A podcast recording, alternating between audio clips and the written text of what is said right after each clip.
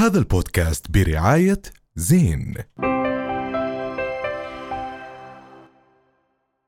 مكملين معكم بحكي تاني. طبعا الاحتلال اغتال أكثر من 60 صحفي آه، خلال عدوانه آه، على آه، غزة ليحاول بإسكات صوت الحق. لنحكي أكثر عن هذا الموضوع معنا الصحفية الفلسطينية إسراء مدلل. أهلا وسهلا فيك في برنامج حكي تاني. أهلا وسهلا. أهلا فيك. في البداية نتحدث عن آه، آلية استهداف الاحتلال دائما للصحفيين وما يتعرض له الصحفيين دائما في فلسطين بشكل عام منذ 75 عام. هم بيحاولوا دائما إنهم آه، إسكات صوت آه، المراسل اغتيال الشخصيات التي تحاول أن أن توصل الصوت الفلسطيني للخارج. نعم. هذه سياسه ممنهجة. عرفت في الأراضي الفلسطينية المحتلة منذ آه، وجود الاحتلال. فيعني هو ليس جديدا أن يتم استهداف الصحفيين الفلسطينيين على الأرض. إعدامهم بالرصاص مباشرة التنكيل بهم آه، وكذلك اعتقالهم والاعتقالات طبعا كانت تتضمن الأحكام الإدارية فبالتالي هي أصلا غير قانونية عدا عن هدم بيوتهم. هم يحاولون إسكات الصوت الفلسطيني من خلال معاقبة أسرة الصحفي و آه، آه، يعني آه، سرقت كل ما يملك من بيت من عائلة كما فعلوا بالزميل وائل الدحدوح. نتحدث عن المئات من الذين استشهدوا خلال الفترات أو العقود السابقة والكثير منهن صحفيات بالمناسبة. آه، آخرهن كانت الصحفية شيرين أبو عاقلة. آه، فهذه السياسة ليست جديدة لكن ما يحدث الآن مخيف أكثر. نتحدث عن عدد آه، كبير من الصحفيين كل يوم يعني.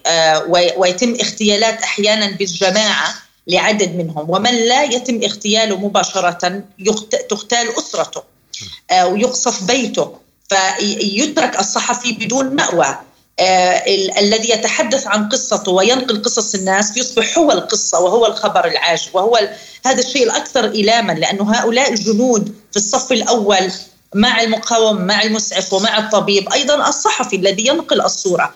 وأقول هنا أن الصحفي الفلسطيني لا ينقل صورة عادية وليس يعني إذا بدنا نقارنه بالصحفي الأمريكي أو البريطاني أو الصحفي حتى في أماكن ودول العربية لا يمكن مقارنة وضعه بجانب أي صحفي نعم. آخر في العالم لأن الصحفي الفلسطيني يوثق جريمة هذه الجريمة مغيبة عن المؤسسات الدولية والمدنية والأهلية آه، وحتى حتى المؤسسات مثل الصليب الأحمر فبالتالي الصحفي هنا يوثق جرائم من الممكن أن ترفع إلى المحاكم الجنائية الدولية ومحكمة العدل وإلى آخره، فبالتالي هذه هذا التوثيق للجرائم هي بمثابة كتاب التاريخ صحيح. يزيف الآن أمام أعيننا، لذلك أهمية الصحفي كبيرة للغاية وهذا الأمر الذي يدعو آه، الإسرائيليين آه، وبالطبع طبعا هم يمتلكون ماكنة إعلامية ذكية للغاية. فيها جنود مجندة يعملون ليل نهار كخلية النحل فبالتالي يكون الاستهداف الصحفي مدروس. يعني حينما نقول أن هناك آه، صحفي تم اغتياله هذا مقصود. هم يعرفون من يغتالون ويعرفون أهمية الصوت الذي يخرج من هذا الصحفي.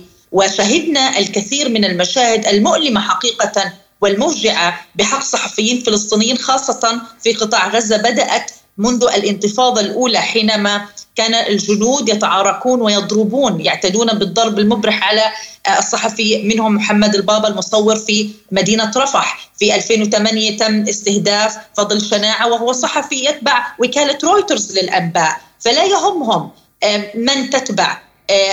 في النهاية أنت فلسطيني على أراضي فلسطينية محتلة، حتى لو كنت اجنبيا بالمناسبة وتنقل الصورة الفلسطينية، لأنه هذه الصورة ليست فقط فاضحة وتعري الفضائح الإسرائيلية، إنما أيضا تهدد المصالح في المنطقة ومن شأنها أيضا أن تكون شاهدة على آه، يعني شيء آه، آه، إسرائيليين حاولوا أن يدفنوه طيب طيب أنا بدي أسألك كيف مم كيف المفروض إنه الصحفي يتعامل بهاي الحالة إذا مثلا في عنا أنس الشريف يعني عن قريب تلقى تهديد بالقتل وبقصف عيلته بقصف بيته بقتل عيلته إيش المفروض الصحفي يعمل بهاي الحالة؟ هي اللي يوقف عن التوثيق ولا إيش يسوي بالضبط؟ الصحفي الفلسطيني غير مخير امامه طريق واحدة فقط هو أن ينقل الصورة. ونقل الصورة بحد ذاتها استفزاز للعدو الإسرائيلي. أقول هنا انه كل إنسان فلسطيني على في غزة الآن هو صحفي مجند وهو رسالة وصوت الملايين. نعم. فبالتالي ما في قرار أمام أنس وغيره من الصحفيين أن يتخلوا عن هذه الأمانة لأنه هذه الصور اليوم هي التي أخرجت الملايين حول العالم في دول مثل بريطانيا في تاريخها كله لم تخرج مثل هذه المسيرات والاحتجاجات في الولايات المتحدة كذلك وفي بقاع مختلفة وكثيرة حول العالم. أنس وغيره يدركون أهمية أصواتهم وأهمية صوتهم أمام تزييف وهجمة إعلامية شرسة عالمية يقودها العالم بأسره وليست فقط الرواية الإسرائيلية. لذلك يعي أنس أن هذه السردية الفلسطينية إذا لم يستطع روايتها وما ما هو الثمن لذلك؟ أن يستشهد؟ صحيح. أن, أن يقصف بيته؟ اليوم الفلسطيني يقدم كل شيء أمام تضحيات الشعب الفلسطيني. لا عد يعني لا حصر لها. عظيم. فبالتالي نحن أمام معركة وهذه المعركة أخترنا أن نكون يعني نحن أبطالها. نعم آه، إسراء يعني ممكن في هاي الحرب لأول مرة مختلفة عن حروب غزة السابقة إنه كان في تغطية من ال social media. دائما كانت تغطية الحرب هي تغطية إعلامية من مؤسسات بيكون فيها يعني بيكون فيها نقل للحقيقة لكن هاي المرة كان نقل مختلف عبر ال social media. كنا بنشوف نعم. أشياء بنشوفها لاول مرة مشاهد دامية مشاهد فظيعة. هل بتعتقدي إنه الصحفي اللي غطى من خلال ال social media والصحفيين على اختلافهم في غزة أو خارج غزة ساهموا في التأثير في الرأي العالمي والرأي العربي تجاه التضامن مع القضية؟ طيب. في غزة حينما نكون وحيدين تماما ولا وجود لأي علم لأي مؤسسة أجنبية أو حماية. وإحنا كثير وأنا إلي 15 سنة بشتغل بالصحافة. وياما أخذنا دورات عن الصحافة الأمنية والسلامة الصحفية من نقابة الصحفيين الدوليين وجوائز وإلى آخره. نعم. في المعركة لا يوجد إلا أنفسنا نحن. ولا تحكي لي درع صحفي سيحمينا ولا مؤسسة آه، ستنقل عنا الصورة أو الطالب بمعاقبة ومحاسبة من يستهدفونا. فبالتالي حينما ترك هؤلاء وحدهم ولا يمتلكون إلا أجهزتهم وهذه الأجهزة هي الوحيدة القادرة على تحريك العالم في الخارج كان السبيل أن نلجأ إليها. وهي بمثابة سلاح في يد كل واحد فلسطيني حتى لو لم يكن صحفيا. فبالتالي الفلسطيني أصلا هو مدرك للسياسة آه، اللي بده يتبناها. هي مقاومة وهو الدفاع عن النفس المشروع وهو صوت الناس وهي القصة وهي الرواية اللي حكت لنا إياها ستي من 1948 نعم. ونفسها اليوم بتنعاد. فبالتالي جميعنا تحركنا اتجاه نقل الصورة آه، آه، من خلال صفحات مواقع التواصل الاجتماعي. وهذه كانت السبيل حتى إنه إحنا نستطيع أن نوصل الصوت والمعاناة. ليش تمسكنا فيها؟ لأننا خذلنا وخذلنا كثيرا. هذه الخذلان كانت أقصى علينا من ألف غارة وغارة إسرائيلية على رؤوسنا. فلم يكن أمامنا خيار من الصحفيين إلا أن يلجأوا كثيرا وأن يتشبثوا بهواتفهم لآخر رمق. لأنه لأنه قالوا لنا من الشمال تامر النجار ونحن أطلقنا منصة إنسان بعدة لغات لننشر. قال سنموت ونعرف أننا أمام موت محتمل. لا, لا محالة. لكن نريد أن يعرف عنا العالم على الأقل أننا نموت. لذلك سننقل هذا الصوت.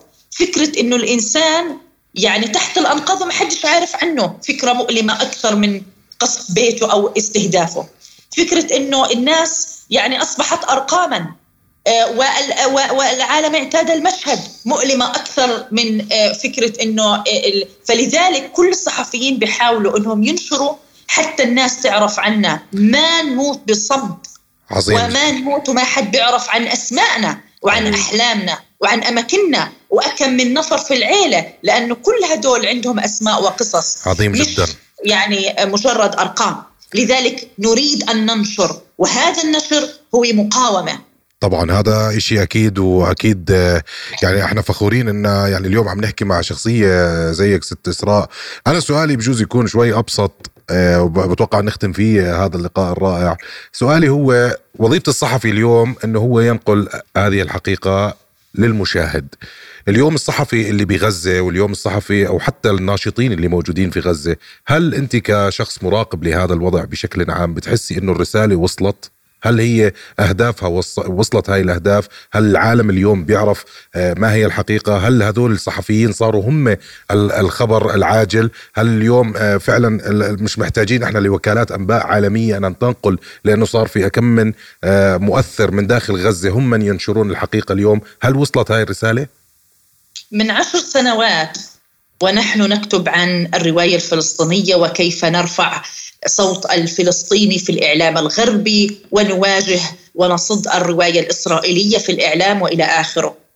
ونقول دائما وبتشوفوا بتسمعوا لما آه، الأم ينقصف بيتها والأب يروح اولاده وين العالم وين العرب؟ اليوم أقول لك لم نعد نكترث إلى العالم. ما نكترث إليه هو أن الجيل الذي سيخرج عليه أن يقرأ ما نكتبه نحن لأنه يزيف أمام أعيننا.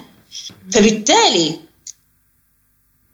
آه، فكرة الاستسلام والخنوع والموت ابدا ليست للفلسطيني. يعني هذا أقصى أمانيهم يعني. والتشبث في حقنا وصاحب الحق لا يضيع ولن يط... لن تضيع روايته. هذا ما يعطينا هذه القوة بأنه من الواجب علينا أن نبقى مستمرين في هذه المعركة الطويلة. ما بنفع نقول تعبنا. مش مسموح نتعب. مش مسموح نأخذ استراحة محارب. نحن لا نراقب المشهد يا عزيزي. نحن في المشهد. نحن من المشهد. نحن من القضية. أنا لاجئة ابنة لاجئ ابنة لاجئة. فبالتالي هذه القضية لن ينصفها غير أصحابها. وإذا أنا بدي أستسلم وأزهق وأتعب أمام هذه الماكينة الضخمة واللوب الصهيوني اللي مسيطر على العالم سأقول اذا ماذا سأفعل؟ ما الفائدة؟ الفائدة اليوم أمام مقاطعة عالمية تنهار المليارات من الدولارات. الفائدة أن بعد 75 سنة لأنه من بدأ الحرب هو الجانب الفلسطيني العالم عرف عن فلسطين التي مغيبة هي أصلا عن الخارطة وغير موجودة كنت أتعب وأنا بقول وأشرح It's Palestine not Pakistan Now الجميع يعرف عن فلسطين ويعرف ما السبب صمودهم ما سر قوتهم. لأننا أصحاب الأرض يعني مش لازم ندخل في محاضرات ومفاوضات ونجيب عن أسئلة سخيفة. لمن الأرض؟ وما السبب؟ في أننا لاجئين اليوم. نعم. فبالتالي أجابت يخلف عليهم إسرائيل إذا عملوا شيء مفيد أجابوا عن أسئلة كثيرة لم يكن يعرف عنها العالم شيء. لا أقول بفضل السوشيال ميديا هي وسيلة. هي وسيلة استطعنا نعم أن نستخدمها. ونعم نجح نجحت كما نجحت في الشيخ جراح وكما نجحت في قبل ذلك. 75 مجزرة من 1937 ل 1948 75 مجزرة. كان ضحيتها 5000 شهيد لم يعرف عنها العالم شيء. اليوم إسرائيل حققت الضعف الرقم لكن كل العالم عرف عنها. وأنا أقول لك أن العالم اليوم يرفع العلم الفلسطيني والكوفية الفلسطينية ويعرف أن هذا الحمص والفلافل مش إسرائيلي مش لازم أحلف يمين أنه هذا الثوب ثوبي وثوب ستي. فبالتالي كل صورة وكل سردية فلسطينية تصل مهمة ومهمة جدا. لا يجب أن نتراجع ولا يجب أن نغفل عن أهميتها. هذا رصاص أمام الاحتلال. نعم. إحنا آه بدنا آه نشكرك آه ست إسراء مدلل لوجودك معنا بحكي تاني وأكيد ندعو بالرحمه لكل شهدائنا في قطاع غزة وللصحفيين آه أصحاب الحق وأصوات الحق ونتمنى السلامة أكيد للصحفيين. وكين شكرا كثير لوجودك معنا ولنا لقاءات إن شاء الله في المستقبل القريب. شكرا لك. رؤيا بودكاست. هذا البودكاست برعاية زين.